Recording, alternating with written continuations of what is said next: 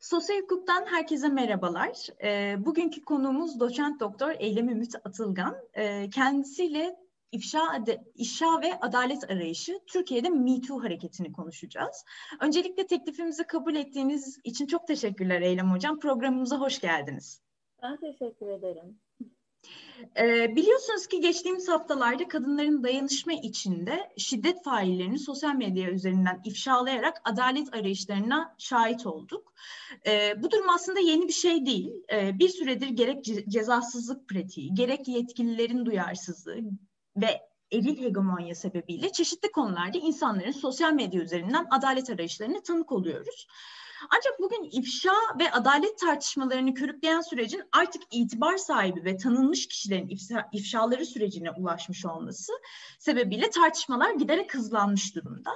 Bu sebeple bugün ifşa ile adalet arayışı süreçlerini konuşmak niyetindeyiz. E, bu açıdan ilk sorunumuza genel bir giriş olarak, ifşa hareketine genel bir giriş olarak başlamak istiyorum hocam. E, kadınların sosyal medya üzerinden yürüttükleri ifşa hareketi ve Me başlığı altında gelişen dayanışma süreçleri Türkiye'de tam olarak ne anlam ifade ediyor? Bu hareket sosyal medyaya bir çeşit mahkeme niteliği kazandırıyor Teşekkür ederim. Ee, 8 Aralık'ta başladığından beri e, hepimiz bu e, hareketlenmenin içindeyiz. E, dışından konuşmak benim için çok zor. Ama şunu söyleyebilirim. E, bu zaten her an olması beklenen şeylerden biriydi. Çok uzun süredir susuyordu kadınlar. Çok uzun süredir işte halının altına atılan çok şey vardı. 8 Aralık'taki o ilk atılan tweet e, bu alanda sessizlik kırıcı dediğimiz rolü oynadı. E, bu konularda genelde literatür Me Too dediniz ya, literatür İngilizceden Türkçe'ye çeviri oluyor maalesef. İşte sessizlik kırıcı da bir İngilizcenin çevirisi aslına bakarsanız.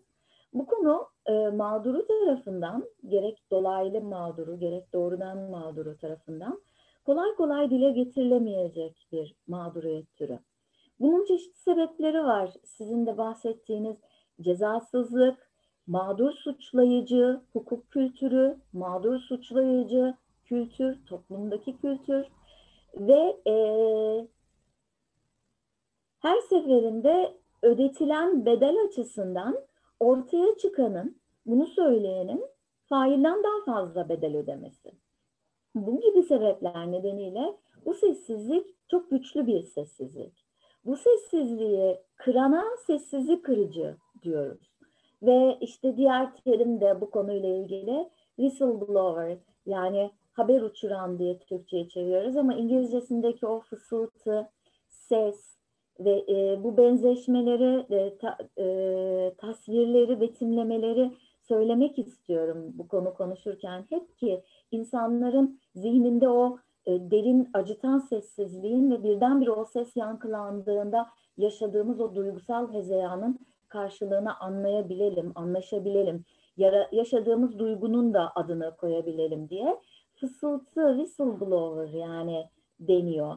E, ortaya çıkamayan, tacizden, tecavüzden yani cinsel şiddetten hayatta kalan adına öne çıkıp konuşana diyoruz bunu.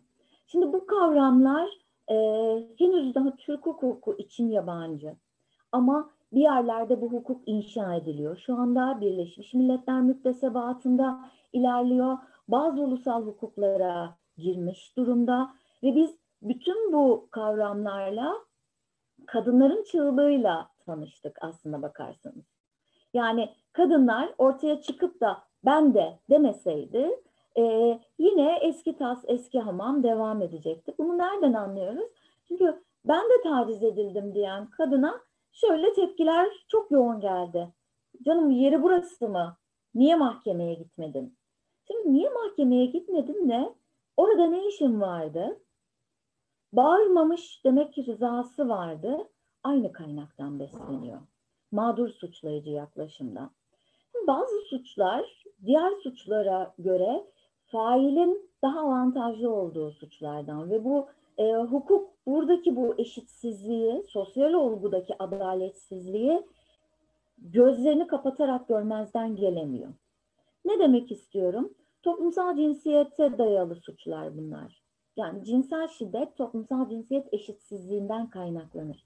Zaten siz eşitsiz yapı nedeniyle bu şiddete maruz kalıyorsunuz.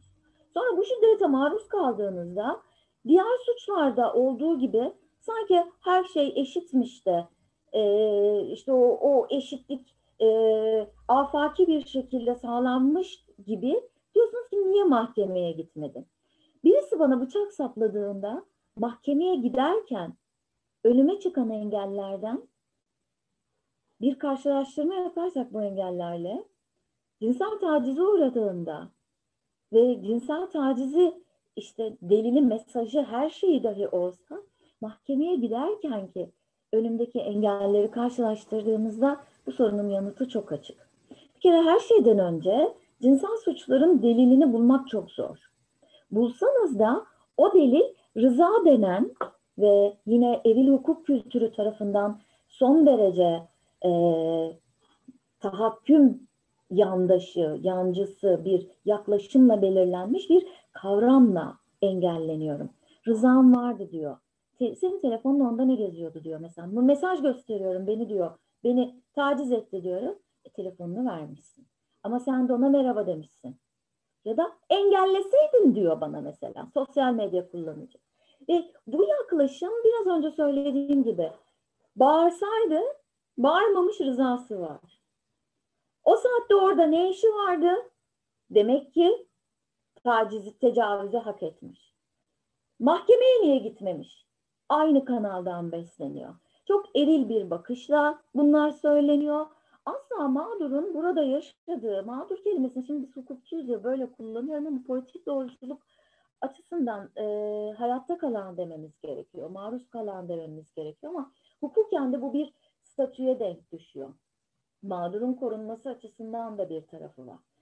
Buradan e, bazen mağdur, bazen hayatta kalan diyeceğim. Bu yüzden baştan bu e, çelişkili görünen durumu bir açıklayayım.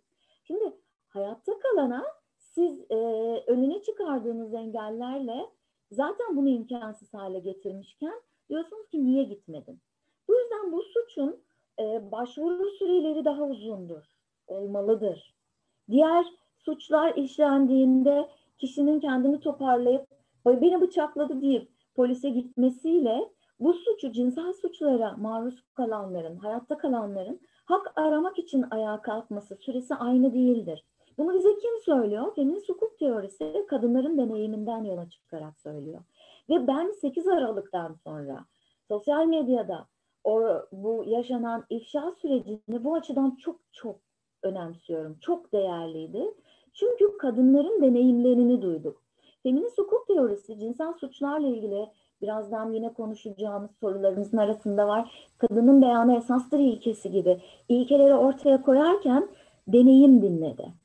Birbirimizi dinleyerek biz bu bilgiyi yarattık. Ve şu anda yerelin bilgisi oluşuyor Türkiye'de. Evet bunlar e, uluslararası tanımlar ve birçoğu evrensel e, değer yani hukukun değer koruması yönünden evrensel olarak kabul ettiğimiz tanımlar ama bizim yerelin bilgisine de ihtiyacımız var. Ve kadınlar konuşunca biz bu deneyimden yola çıkıyoruz. Ve bu nedir aslında? Kadınların cinsel suça maruz kaldıklarında hemen yıkandıklarını, mesela tecavüzden sonra hemen yıkandıklarını biliyoruz. Yıkanma, delili kaybetme diyoruz. Ama bu bir psikolojik tepki. Yok saydıklarını, konuyu kapatmak istediklerini görüyoruz. Çevrelerine söyleyemediklerini, utanç duyduklarını görüyoruz. Kendilerini suçladıklarını görüyoruz. Nereden görüyoruz? Kadınlar konuşmaya başlayınca. Şimdi kadınlar Türkiye'de yeni konuşmaya başladı. Bu deneyimin nasıl hissettirdiğini konuşuyorlar. Ve bu ifşa aslına bakarsanız istediğimiz e, kadar biz hukuk düzenimizi eril tahakkümden kurtaralım, eril hukuk kültüründen ayıklamaya çalışalım, cezasızlıkla mücadele edelim ve e, yani birçok hukuk düzeni var bu konularda daha iyi örnekler diye örnek gösterdiğimiz. Ona rağmen ifşadan bizim beklediğimiz ve elde ettiğimiz fayda ortadan kalkmaz. Çünkü konuşmaya ihtiyacımız var. Çünkü bu toplum bize sus diyor. Susturuyor. Cinsel şiddet, cinsel şiddetten hayatta kalana susmayı söylüyor. Buna rağmen kalkıp konuşan kadınların bir kere susmamasıyla sağaltılıyoruz, sağalmaya başlıyoruz. İkincisi bu deneyimi dinleyerek toplumcu üzerine düşünmeye başlıyoruz. Bakın ben e, hetero erkek olsam ve bu ifşa sürecini sosyal medyadan izliyor olsam hareketlerim üzerinde düşünmeye başlarım. Bu bekleniyor zaten. İfşadan murad edilen sonuç bu. İzleyenler olarak bizler ders alıyoruz. Fail kendi eylemleri üzerine düşünmeye başlıyor. Çünkü ilk defa mağduru duyuyoruz. Bu bir onarıcı adalet yaklaşımıdır. Bunun mahkemeden çıkan karardan çok daha güçlü anlamı vardır toplumsal olarak. Nedir? Öbürü caydırıcılık vardır. Burada ise hepimiz kendi eylemlerimiz üzerine düşündük. Bir kadının bir kitapçı tarafından taciz edildiğinde hayatı boyunca bir daha kitapçıya tek başına gidemeyişinin ne anlam ifade ettiğini düşündük. Bir kadının, genç bir kadının ben bu öyküleri yazıyorum bunları okur musunuz? Bana e, yani bir işte mentorluk, üstadlık e, tavsiyesi verir misiniz diye gönderdiğinde maruz kaldığı onun cinsel varlığıyla ilgili bütün e, saldırıya maruz kalıp da bundan kaçamayışını gördük. Şimdi biz artık şunlar üzerine düşünmeyecek miyiz? Neden kadın yazar daha az sayıda? Bunu düşünmeyecek miyiz? Kitap alamıyormuş kız çocuğu. Kitap yani ömrü hayatında ben böyle bir şeyi yaşayacağım düşünmezdim o çocuğun oradaki o bu itirafından sonra. Bunu düşünmeye başladım. Kitap almak için yanınızda birinin olması gerekiyor. Düşünsenize bu bir sakatlanmadır. Bu bir hayatın engellenmesidir. Evet işte bir tanesi de şey yazmıştı. Ruhta yara bırakır cinsel taciz demişti. Cinsel şiddetin izi ruhta kalır. Yani işte biz avukat olarak, hukukçu olarak kalıcı eser, yarayı gördüğümüzde bunun tazminatının çok yüksek olduğunu söyleriz. İşte deriz ki bu çok yüksek tazminatı olur. Çünkü zarar kalmış yani diye. Cinsel suçun zararı görünmüyor ama tüm hayatı sakatlıyor. Yazar olamıyorsunuz veya oluyorsunuz ondan sonra ortaya çıktığınızda bana bunu yapmıştı dediğinizde siz tacize uğrayan yazar olarak yaftalanıyorsunuz. Mahkeme niteliğine dönüşmüyor. Çünkü mahkeme bir yaptırım olarak hukukun şiddet tekelini uygulayan erktir, yargıdır. Biz o kişiyi yargısız infaz yapmıyoruz. Biz o kişiye diyoruz ki yüzleş bu hareketinle. Bu eylemin beni engelledi, yaraladı, rahatsız etti ve bende şu sonuçları doğurdu. O diyor ki aylarca uyuyamadım. Öbürü diyor ki ağlayamadan hala yazamıyorum diyor yıllar geçmiş üzerinden. Şimdi bir insanın bu ruh hali üzerine düşünürken benim yaptığım bir şey şu an onu hala cenderede tutuyor diye düşünmesini istiyoruz. Ve bu düşünme sürecinde de onu belli bir mesafede tutmaya çalışıyoruz. Ne yapıyoruz faile? İtibar kazandırmıyoruz. Sırtını sıvazlamıyoruz. Erkek adamsın, erkek adam yapar demiyoruz. Erkeklik zaten böyle bir şey, doğası gereği. Avlanıyor o, flört ediyor, şansını deniyor demiyoruz. Öğren diyoruz. Hareketlerinin karşındaki insanın ruhu ve iradesi üzerindeki sonuçlarının farkına vararak ilerle diyoruz. Benim irademi yok saydığım her seferinde beni rahatsız ediyorsun. Benim üzerinde baskı kuruyorsun ve bu iktidara dayalı bir eylem. Cinsel arzu ile hiçbir ilgisi yok. İktidar kurmak için yapılan bir şey. Dolayısıyla buradaki yaptırım sosyal bir yaptırım. Dışlama. Bir ölüme mahkum etmiyoruz. Onu yok etmiyoruz. Kitaplarının e, toplayıp bir yerde yakmıyoruz. Şimdi kitap örneğinden gidiyorum ama diğer alanlardaki taciz vakalarında da eserlerini yok saymıyoruz senin eserinin adını sildik kitabının üzerinden artık senin e, kitabının adını yazarını farklı biri olarak algılayacağız demiyoruz. Ne diyoruz? Yüzleş diyoruz. Ve ilk istediğimizde bir hesaplaşma. bu açıklama savunma anlamına gelmiyor. Savunsun kendini istemiyoruz. Bu e, senin hareketin beni rahatsız etti ve ben de şunlara sebep oldu diyen birinin bunu, bu sözlerini duyduktan sonra kendi içinde yaşadığı sürecin samimi olup olmadığını anlamak istiyoruz. Ve o aslına bakarsanız oh, ekranım açıldı pardon. E, aslına bakarsanız failin oradaki açıklamasından da öğrenmeyi murad ediyoruz biz. Erkeklikle nasıl yüzleşilir, nasıl hesaplaşılır ve erkeklik nasıl öldürülür? Bunlar kitapta yazan bilgiler değil, deneyimle öğreneceğiz. Aynı her tacizin nasıl farklı yaralar bıraktığını kadınları dinleyerek öğrendiğimiz gibi. Fail de konuşsun ki erkeklikle nasıl hesaplaşıyoruz? Erkekliği nasıl öldürüyoruz? Çünkü hiçbirimiz bu toplumda erkeklik kültüründen azade değiliz. Siz de ben de atanmış cinsiyetimiz her ne olursa olsun iktidarı kurallarını öğrendik bu toplumda yaşarken. İçselleştirdik onları. Adım atarken, iktidara doğru ilerlerken oyunu o kuralla oynadığımızda çok kolaylaşacağını biliyoruz. Dolayısıyla eril tahakkümü hepimiz kullanabiliriz. Maalesef. Ve hepimizin bu yüzleşmeye ihtiyacı var. Dolayısıyla bu ne bir linç ne de bir mahkeme. Bu yaşayan hukukta bizim çok gördüğümüz toplumsal sorunları halkın kendi kurduğu karşılıklı konuşma ve istişare ortamlarından bir tanesi. İşte Alevilerin Cem Meydanı da böyle bir şey. Düğününe gitmiyor mesela. Dışlıyor. Cenazesine evet. katılmıyor mesela. Ama bunun e, linç olmadığını e, anlatabildiğimiz yer zaten yaptırımın sosyal yaptırım olması. E, şu kısmını da özellikle no, e, belirterek noktalayayım. O kişiyi sivil ölüme mahkum etmedik. Edilmedi. Mümkün değil zaten bu.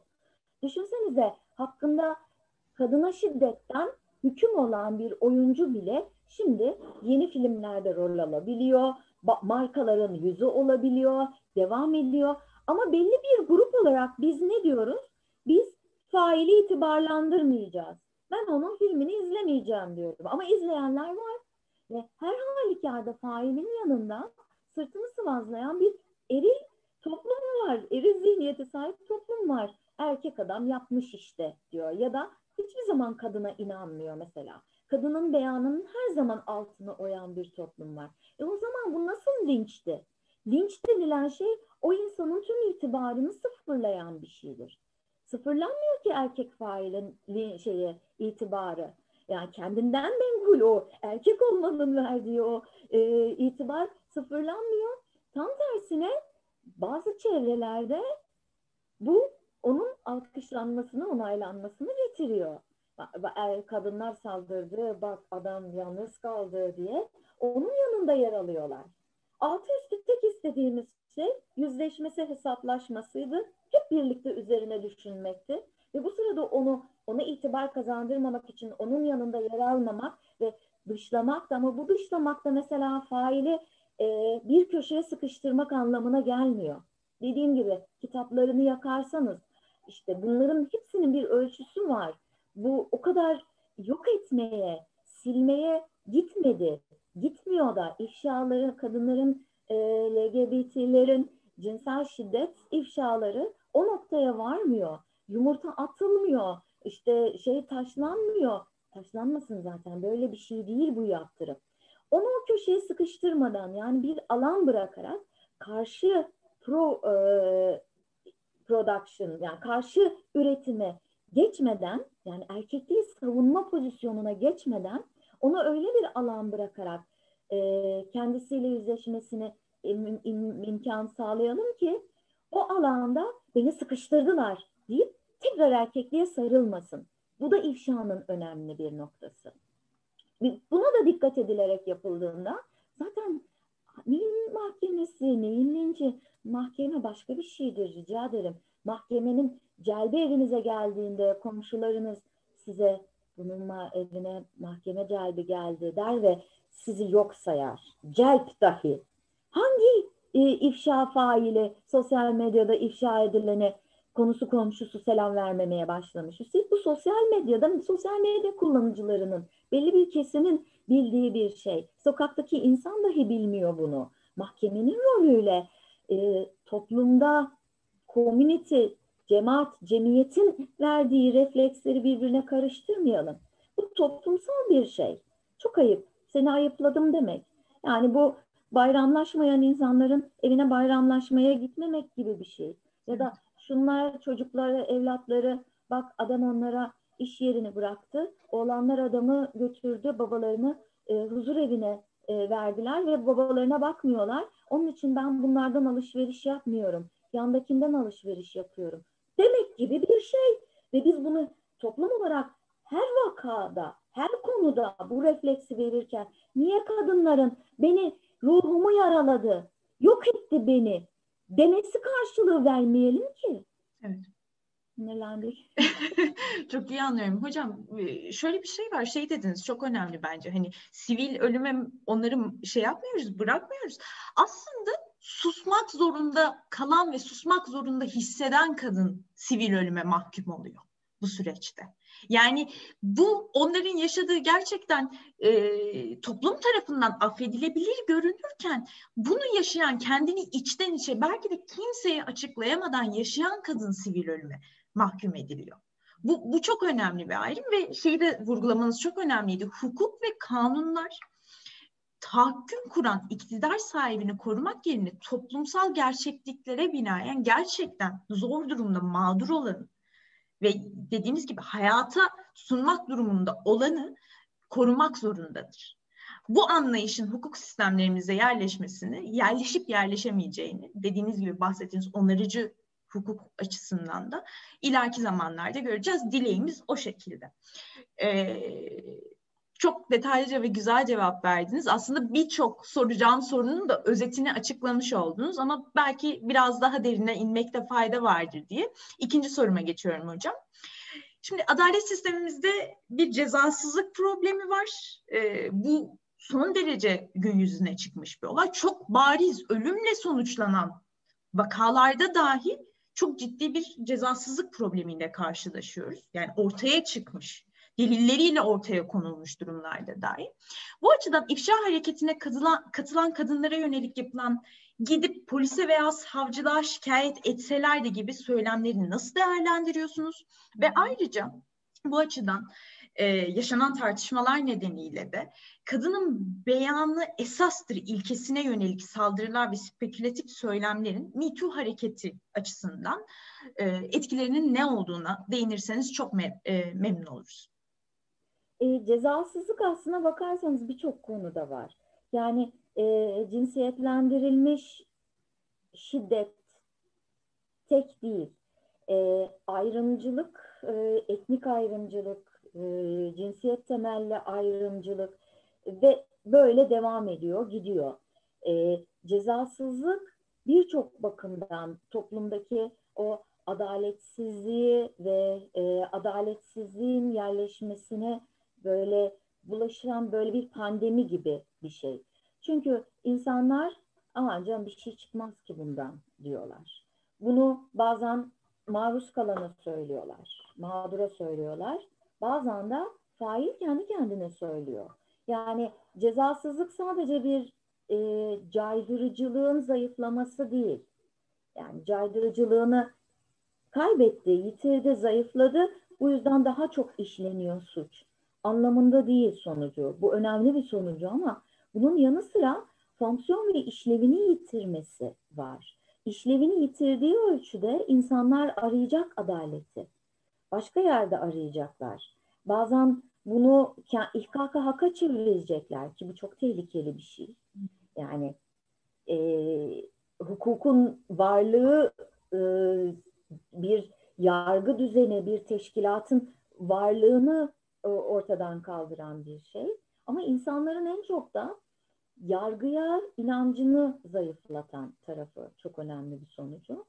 Ee, insanlar hukukun kendilerini korumadığını, her seferinde belli bir tipteki kişiyi koruduğunu, işte bu sınıfsal olabilir, yani zenginlerin korunduğunu, bu etnik olabilir, ülkedeki egemen etnik grubun korunduğunu, dinsel olabilir, dinsel azınlıklar ülkedeki dinsel çoğunlukların e, egemen grubun haklarının korunduğunu ve cinsel azınlıklar ve cinsel olarak e, işte cinsiyet hiyerarşisinde daha altlarda yer alan gruplar e, eril zihniyetin hakim olduğunu düşününce ki bu böyle ilerliyor, mahkemeler tüm fonksiyonunu yitirir.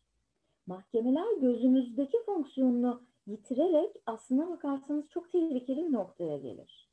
E bu geldiğimiz noktada bizim bunun yerine yeni bir şey koyma ihtiyacımız doğar. Tekrar ediyorum, ifşa bunun alternatifi değil. İfşa zaten bizim üzerine düşünerek feminist yöntemde olarak ifşadan bahsediyorum. Feminist bir araçtır ifşa. Öğrenmek için eril tahakkümü, ataerkil zihniyeti ortaya koyup üzerine düşünmek için, yüzleşmek için kullandığımız bir araçtır. Ama eğer bu linç vesaire başka şeyler bu mahkemenin fonksiyonunu yitirmesiyle onun yerine geçerse bu çok tehlikeli bir sürece girilmiş demektir. Şimdi polise savcıya gidip şikayet etmeyip de sosyal medyada bunu söylemenin bazı sebepleri var. Ki, e, ki şöyle de e, şeyler çıktı. Neden işte polise gitmedin kadar? Neden anonim hesaptan yazıyorsun? diye. Kadınların kendi isimleriyle ortaya çıkıp da o deneyimi anlatmaları e, bu eril hukuk kültüründe toplumdaki işte toplum eril zihniyete sahip hukuk kültürü de eril hukuk kültürü oluyor. Bir şeyi yok yani orada bir kopuş bir farklılaşma yok. O da onun devamı niteliğinde. Ee, eril hukuk kültüründe kadınların bu çıkışının arkasından beyanının zayıflatılması ki kadının beyanı esastıra bağlanıyor buradan konu. Mağdurun suçlanması ve mesela iftira ve itibara saldırı davalarıyla karşı karşıya gelmeleri durumu var. Ve bunları yaşıyoruz. Şu an tam bunların içinden geçiyoruz. Hayır diyor ben seni taciz etmedim ispatla. Ben e, ifşa etmişim sosyal medyada mesela. ismini vererek ifşa etmişim ve benim de kimliğim açık bu hukuk düzeni benim önüme hem iftira suçunu hem de itibara saldırıyı getirebiliyor. İftira etmediğimi anlatabilmek için ise araçlar eşit değil. Yani muhakemede silahların eşitliği olması gerekirken silahlar eşit değil. Ben her seferinde karşımda çok saygın, itibarlı, e, yeri geldiğinde eşi yanında, hani eşinin dahi desteklediği, meslektaşlarının asla yapmaz, o çok saygındır, şu şu şu kitapları var. Ne demekse bu hani. O o kitapları olsa, işte şu kadar hasta tedavi etse, terapist olsa, şu kadar öğrenci yetişti, çok değerli bir profesördür, biz hocamızı harcatmayız. Yani bazı öğrencilerinin onu seviyor olması bile, bu bile erkeğin sözünün, failin sözünün destekçisi sayılırken sizin beyanınız didik didik ediliyor. Dolayısıyla burada maruz kalanın bu e, fiilden sonra hayatta kalmaya çalışanın kendi adıyla çıkmasını istemek çok büyük bir riski omuzlamasını istemek demek. İfşa evet keşke öyle yapılabilse, isim verilerek yapılabilse. Biz de o zaman bundan daha çok onarıcı adalet sonucu doğururuz. Onarıcı adalet için böyle bir süreçte iyi rol oynar. Ama işte gerçeklik öyle olmuyor. Kadınlar ortaya çıkıp işte sadece bu hareketinle e, yüzleşmek e, yüzleşmeyi düşünmüyor musun? Özür dilemeyi düşünmüyor musun? Dedi diye bile bedel ödettiriliyor kadınlara. E, kolay değil bunun ortaya çıkıp söylemesi. Ayrıca o kişisel dünyasının ne kadar daralacağını da göz önüne almamız gerekiyor. Yani bu e, suçun hayatta kalanı olarak ortaya çıktığında toplumun ona bakışı da çok fazla değişecek. E, en yakınlarından bile o sürdürülebilir desteği göremeyecek. Yeter artık diyecek. Çünkü bu süreç öyle bir süreç ki yıllar sürüyor. Aylarca bir eziyete dönüşebiliyor.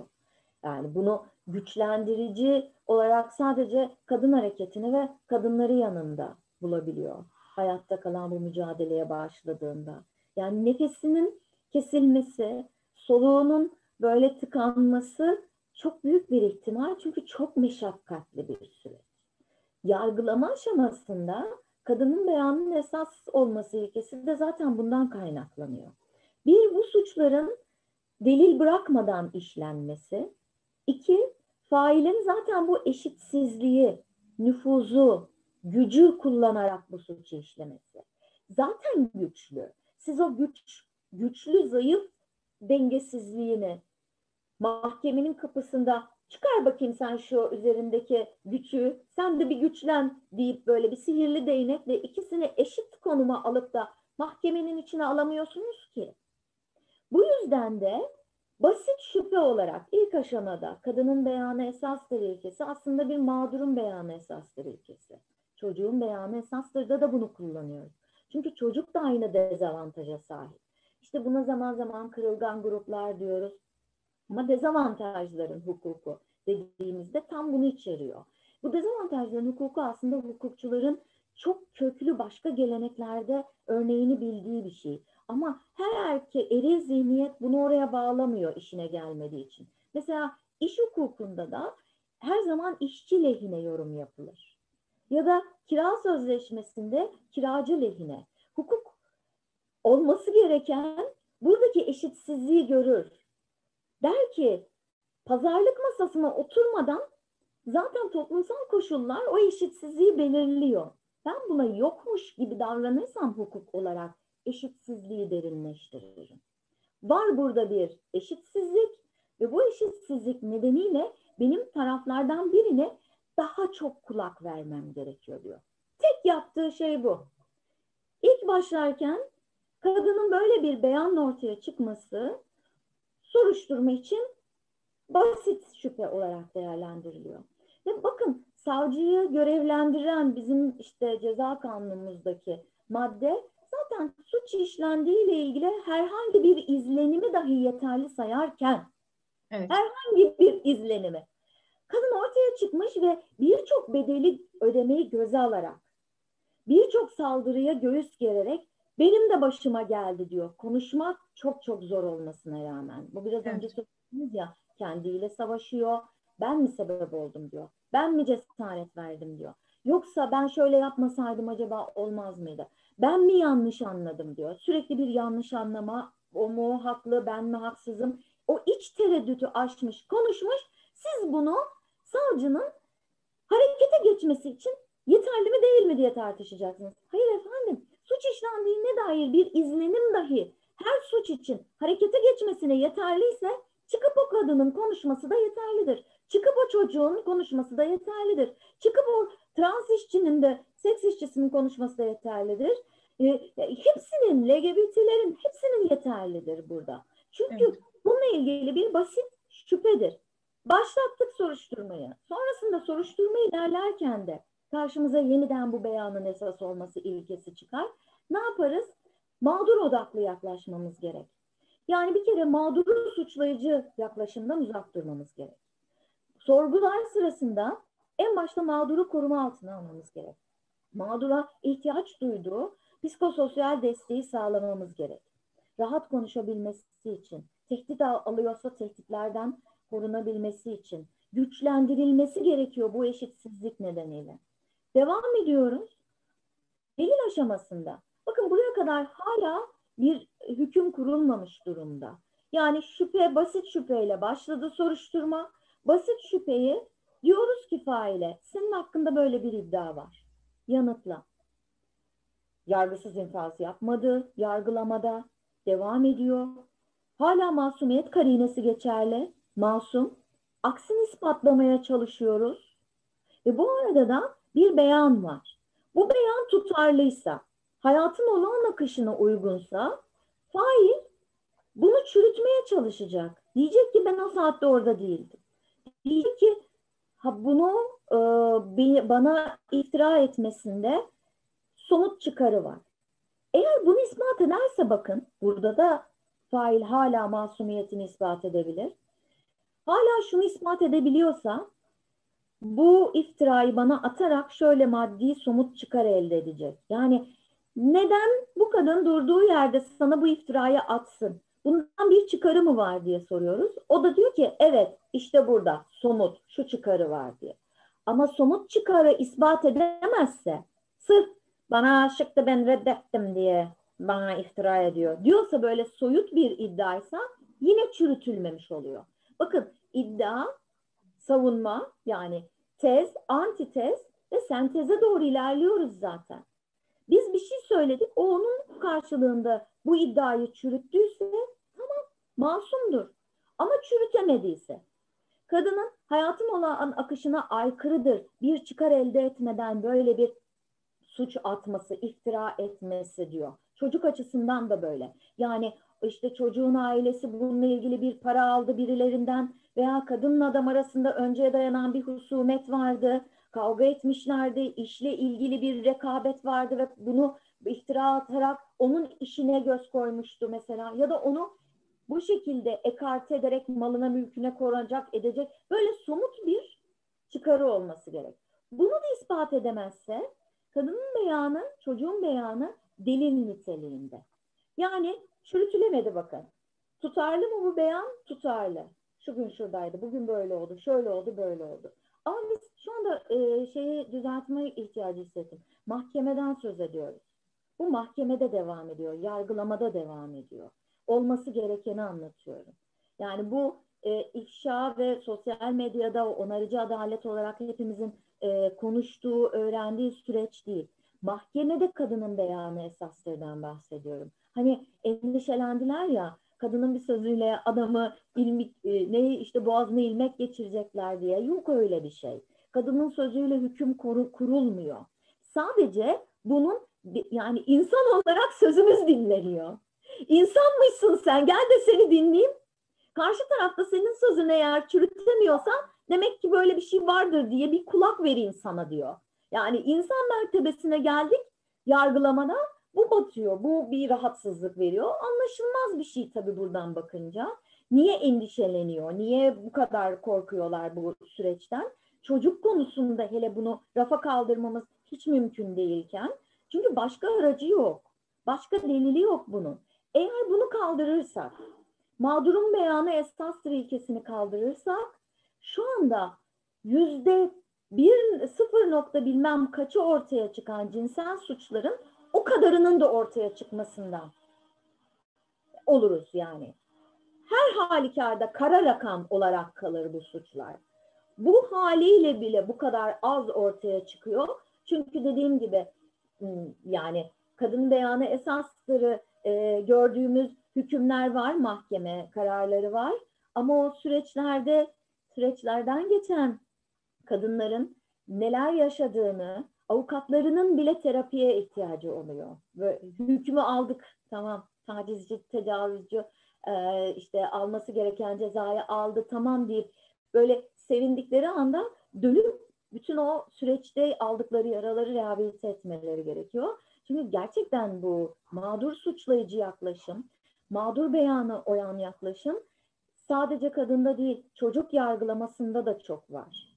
Bu sadece cinsel suçlarda karşımıza çıkıyor bakın. Çünkü bir erkeklik dayanışması harekete geçiyor. Mekanizma devreye giriyor. Yani ben yıllar önce hakimlerle bir saha araştırması yaparken e, hakkaniyet algısı araştırması yapıyordum. Saha mülakat, derin mülakatlar, işte sorular soruyorum, yanıtlıyorlar. Hakkaniyet nedir, nasıl kullanılır, yargılamadaki e, rolü nedir? Diye somut olay adaletini anlatması gerekiyor ama çoğu zaman da hayatın olağan akışı konusuna giriyor hakimler yanıt verirken bu konuda. Bir tanesi şu örneği verdi. İşte dedi, bakarsın dedi, olayın dedi özelliklerine dedi. Kişilerin özelliklerine bakarsın dedi. Yani nasıl özelliklerine dedim. Çünkü bu çok genel bir durum. Yani genel bir tanım. İçinden ne çıkacak merak ediyorum. Dedi ki mesela dedi karşıma geliyor dedi kadın dedi.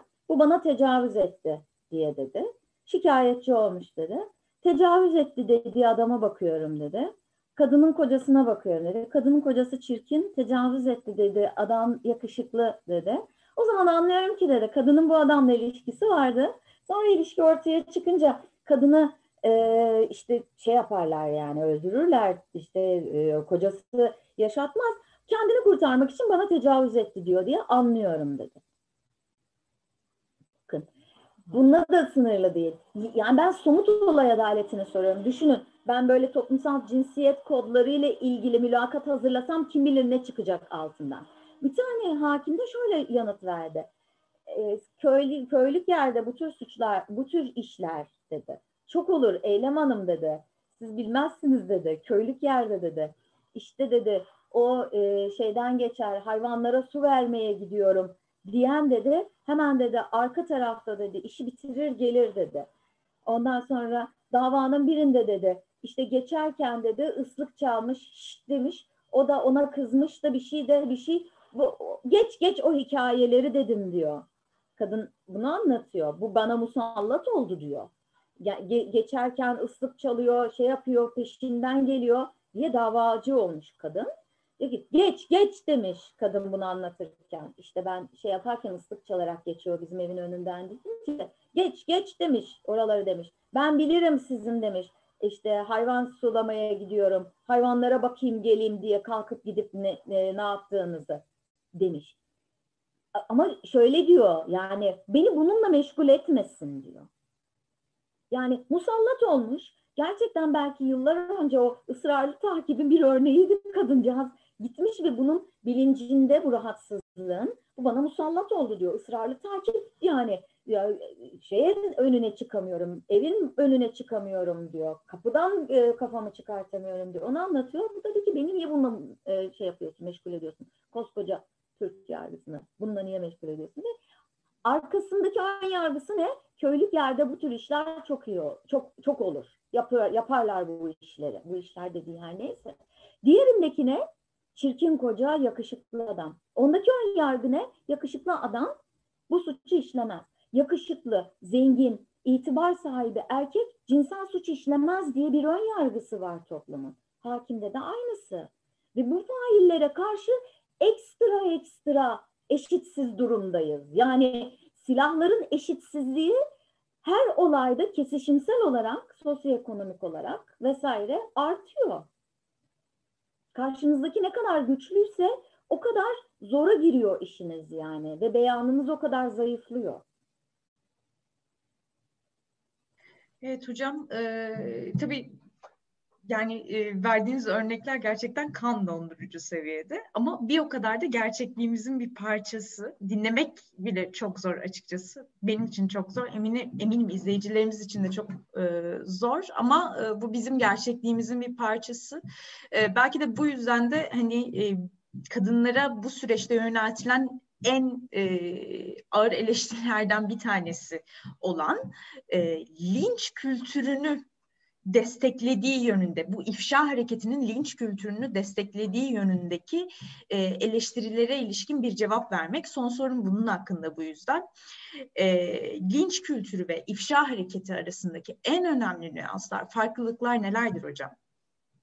Bir kere e, biraz önce konuştuğumuz gibi bence e, buradaki yaptırımın çok dar bir kesim tarafından verilen bir tepki, refleks olması. Yani bu tepki öldürmez. bu tepki ancak sizi hareketiniz üzerine failseniz düşünmeye iter. Ekmeğiniz kesilmiyor, işten olmuyorsunuz, kazancınız her halükarda bu düzende e, yani yürütüyorsunuz bir şekilde, yürüyor. Yani bu e, e, e, size o iş vermezse öbürü iş veriyor. Biz sadece bu eylem üzerine düşünmesi için bir fırsat veriyoruz. Linç başka bir şeydir. Linç zaten e, bir kere baştan şunu koymak gerekiyor. Tahakküm, eril tahakkümle ilgili bir şey. Cinsel suç. Ve ezilenin verdiği tepki linçe girmez. Ezileniz, azınlıktayız, çoğunluk değiliz. Elimizde güçlü araçlarımız yok. Zayıfın silahı da zayıf derdi bir hocam. Feminist bir e, hocam derste. Bizim elimizdeki sadece onun o eylemiyle yüzleşmesi için bir soru sormak, yüzüne karşısına geçip soru sormak.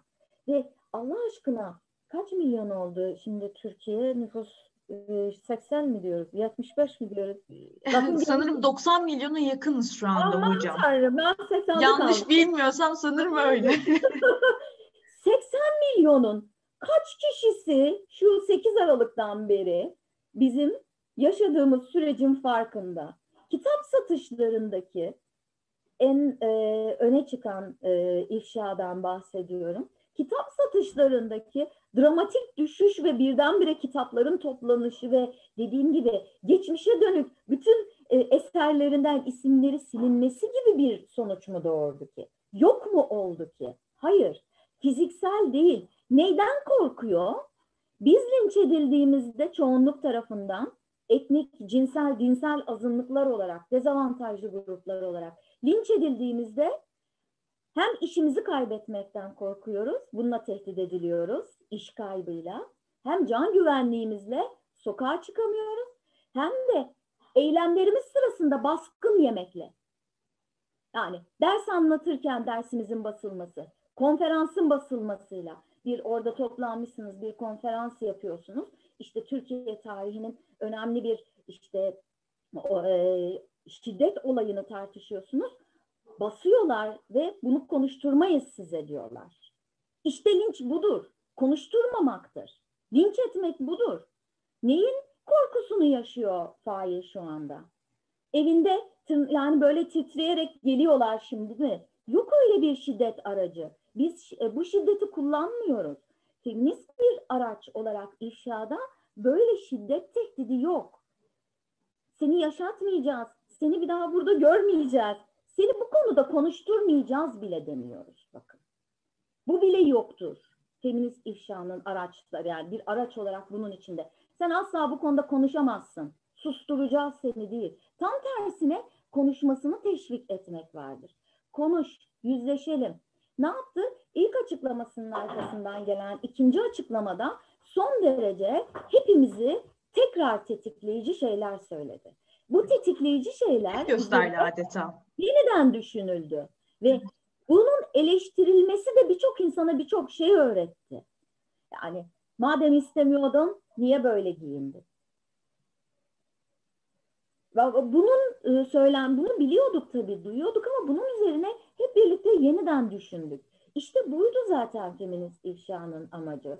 Bunun üzerinden konuşuyorduk.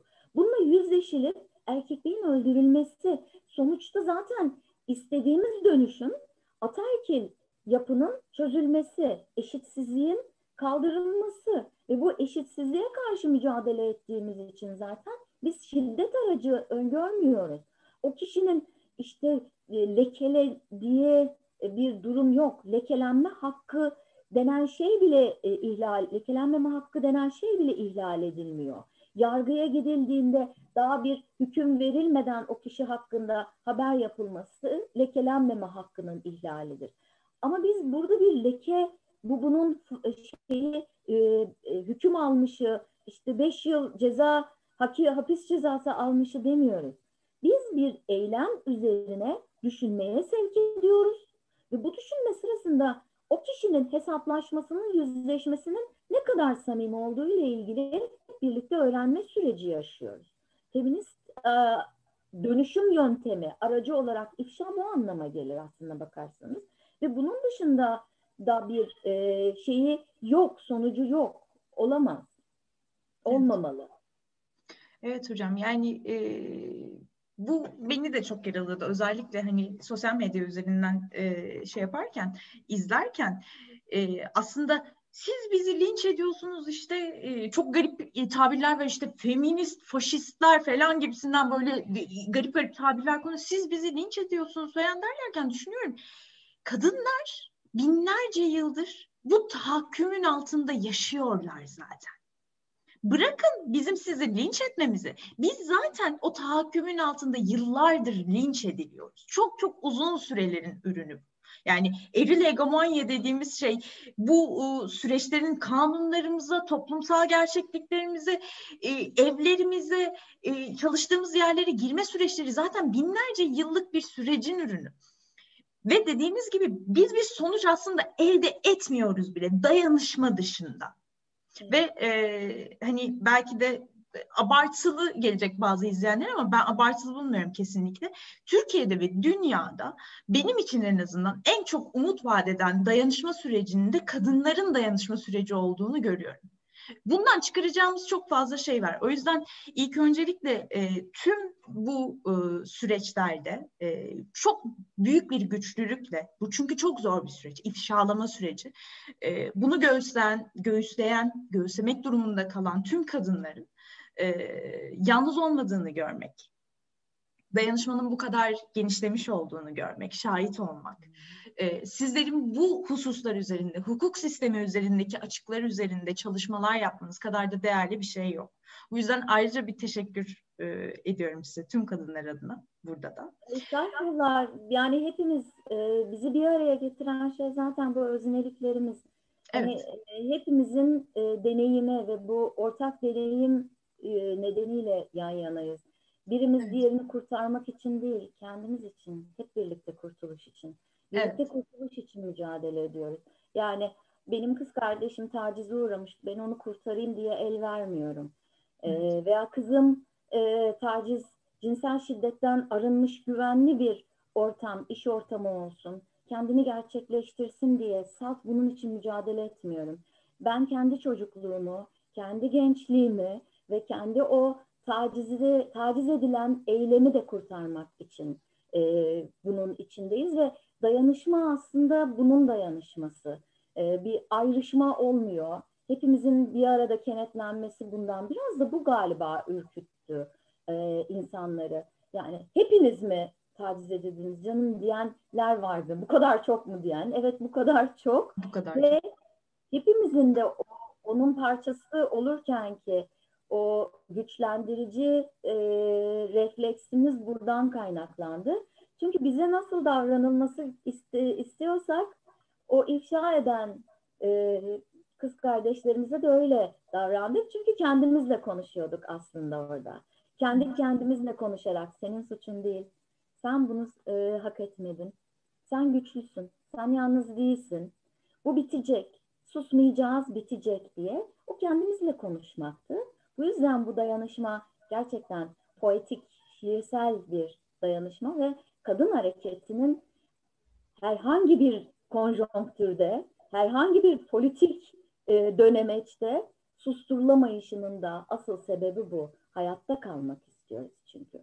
Yaşama inadından besleniyor ve kendimizle ilgili bir şey olduğu için birini kurtarmak olsa tatil verebilirsin. Yani birazcık böyle bir şey yapabilirsin ama bu öyle değil. Biziz. Öznesi biziz. En temel içgüdümüz hayatta kalmak, yaşamak. Çok teşekkürler Eylem Hocam. Programımıza e, konuk olduğunuz ve bu güzel soruları cevapladığınız için ben çok keyif aldım sohbetimizden. Umarım ileriki zamanlarda da tekrar sizi dinlemek e, kısmet olur bize. Tekrardan teşekkür ediyoruz. Çok güzeldi sorular, çok güzel hazırlanmıştı sorular.